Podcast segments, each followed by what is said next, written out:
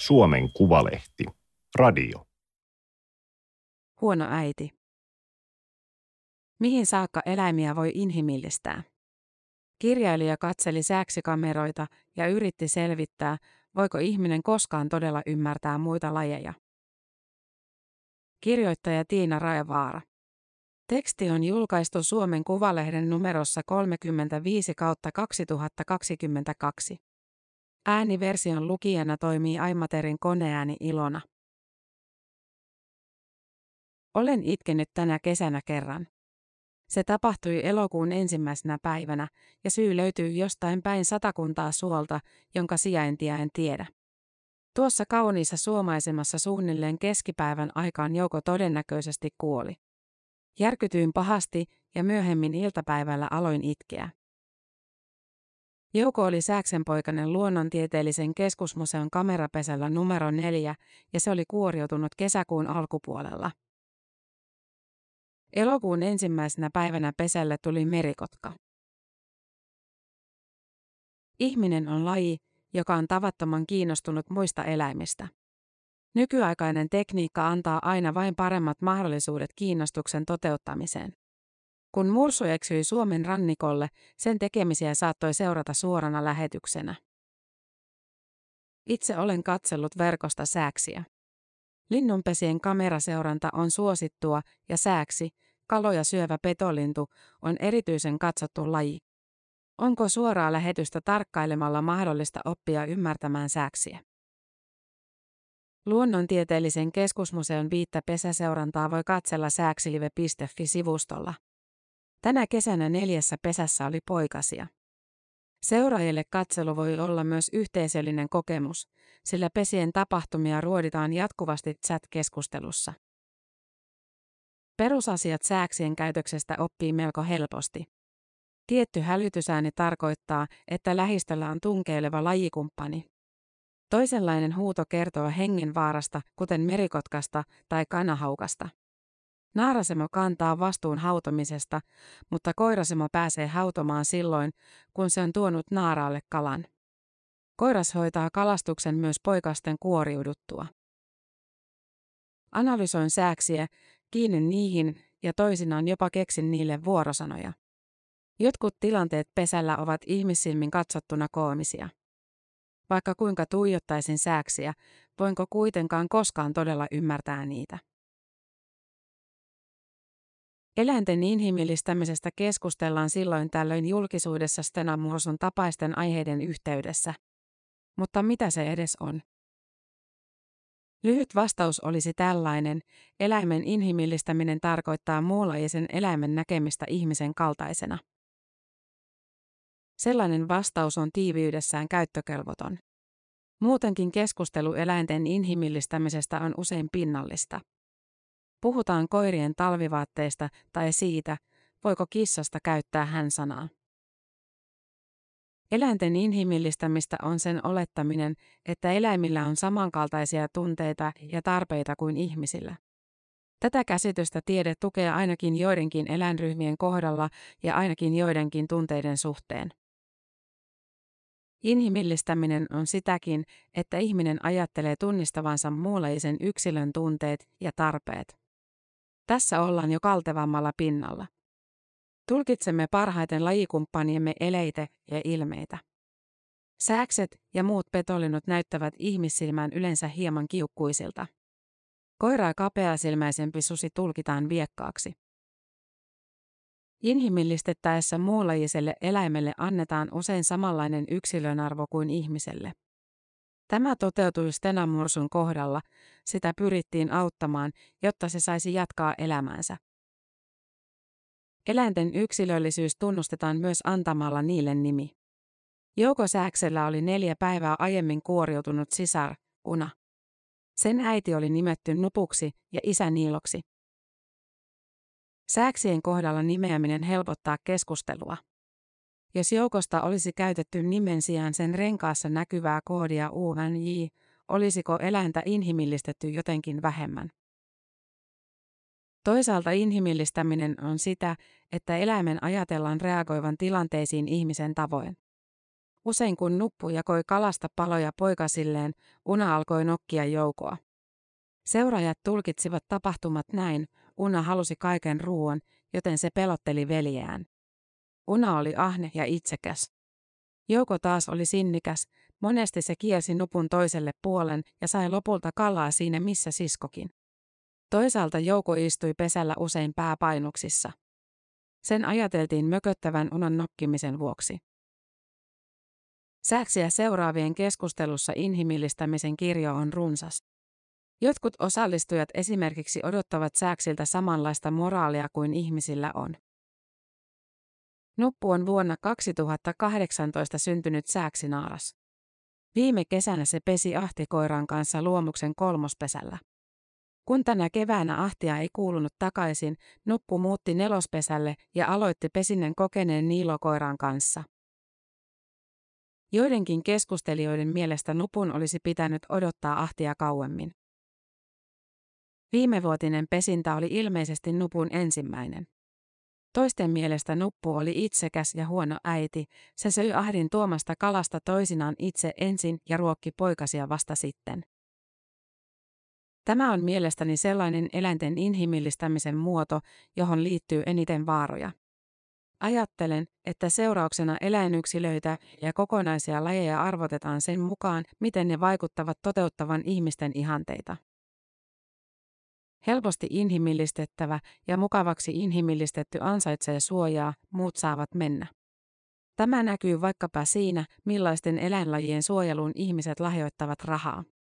Eläinsuojelujärjestöt hyödyntävät varainkeruussaan pandoja ja saimaan narppia, mutta eivät loispistiäisiä tai kääpiä. Käyn puhumassa linnuista entisen opettajani kanssa. Hannu Pietiäinen on juuri jäänyt eläkkeelle yliopiston lehtorin virasta Helsingin yliopiston biotieteellisestä tiedekunnasta. Hän siivoaa huonettaan Viikin kampuksella.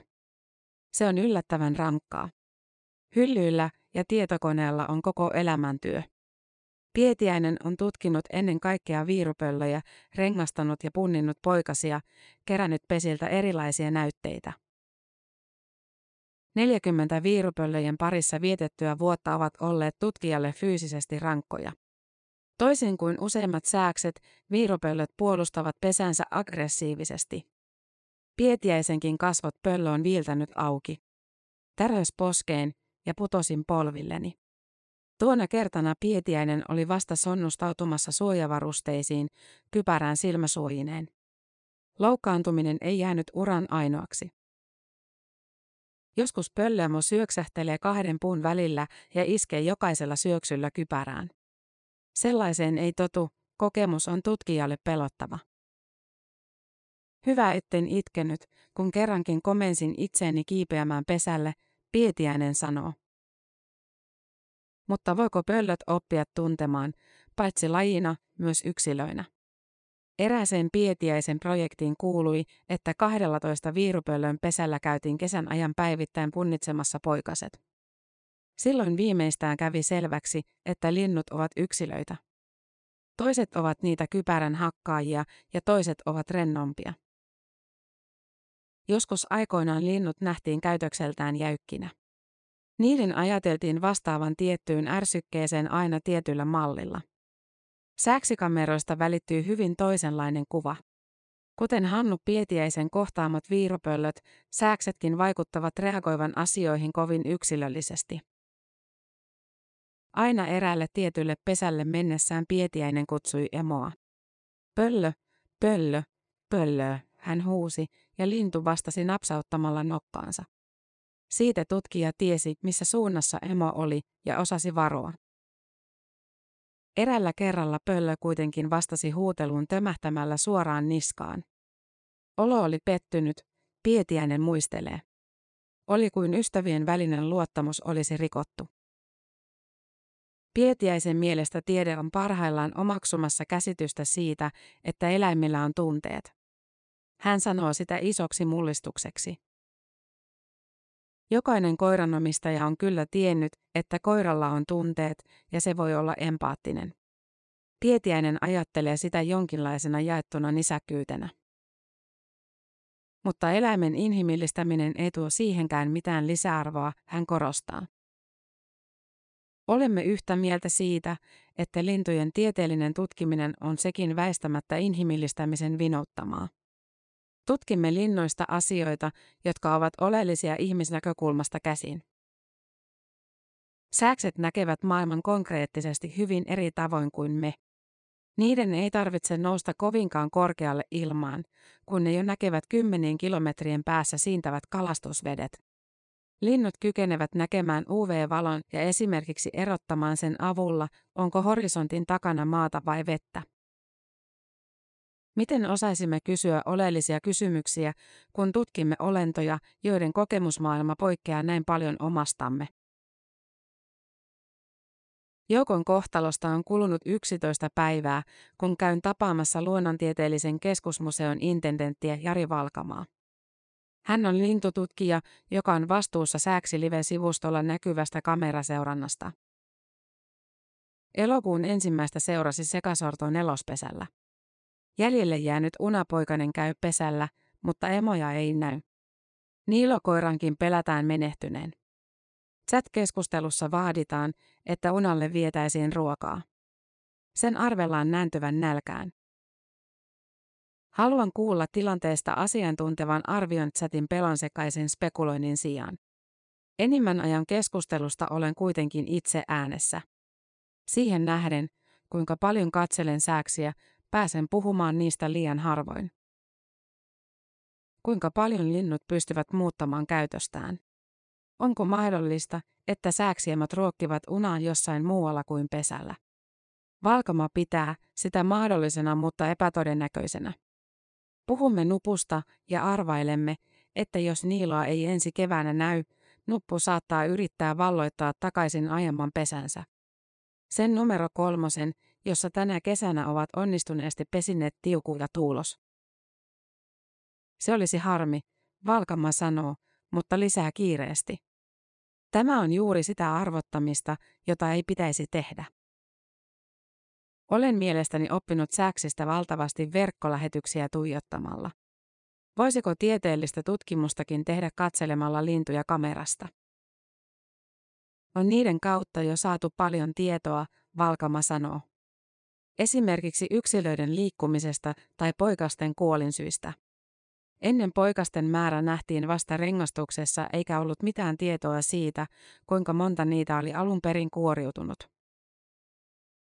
Mutta monimutkaisempia, tilastollisesti kestäviä päätelmiä kameraseurannalla on toistaiseksi vaikeaa tehdä. Kameroita on niin vähän. Joskus tekisi kyllä mieli laittaa opiskelija katsomaan läpi tallenne koko pesimäkaudesta. Kiintyykö sääksitutkija tutkittaviinsa? Kyllä ja ei. Kuten Hannu Pietiäinen korosti, tutkija näkee tilastot esimerkiksi kuoriutuneesta viirupöllöistä vain viidennes selviää pesimään asti. Realismi auttaa pitämään tunteet kurissa. Myös eettisesti kestävien päätösten tekeminen vaatii realismia. Unasta huolestuneet olivat ottaneet yhteyttä eläinsuojeluvalvojaan. Yhdessä hänen kanssaan Valkama päätti, että pesälle ei viedä ruokaa. Hän luottaa, että Una osaa jo kalastaa. Pesiä ei haluta häiritä. Tunteita ei silti voi välttää. Valkama myöntää olevansa surullinen siitä, ettei ykköspesällä pitkään pesinyt Ossi enää palannut tänä keväänä. Koko kameraprojekti tavallaan syntyi Ossin ympärille. Haastattelun lopuksi Valkamakin sanoo olevansa tyytyväinen, että on päässyt puhumaan nelospesän tapahtumista. Kuinka joukon elämä sitten päättyi, vai päättyikö edes? Varmuutta ei ole. Oli aurinkoinen keskipäivä. Toinen sääksiemoista hälytti, lähistöllä oli vihollinen.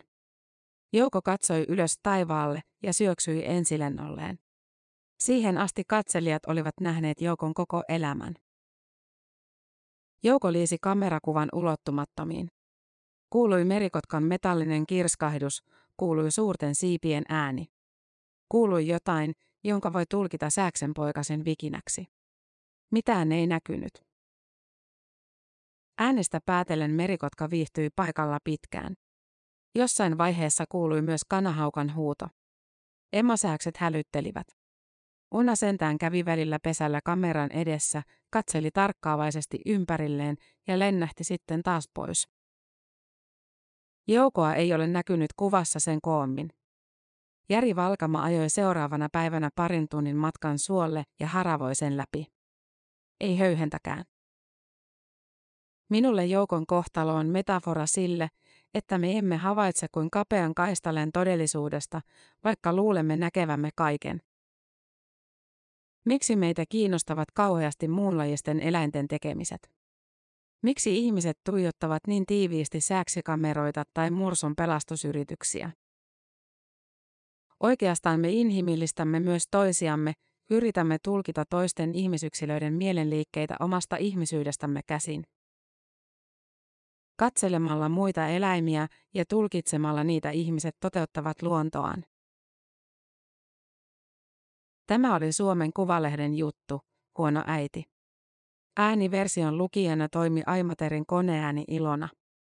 Tilaa Suomen Kuvalehti osoitteesta suomenkuvalehti.fi kautta tilaa.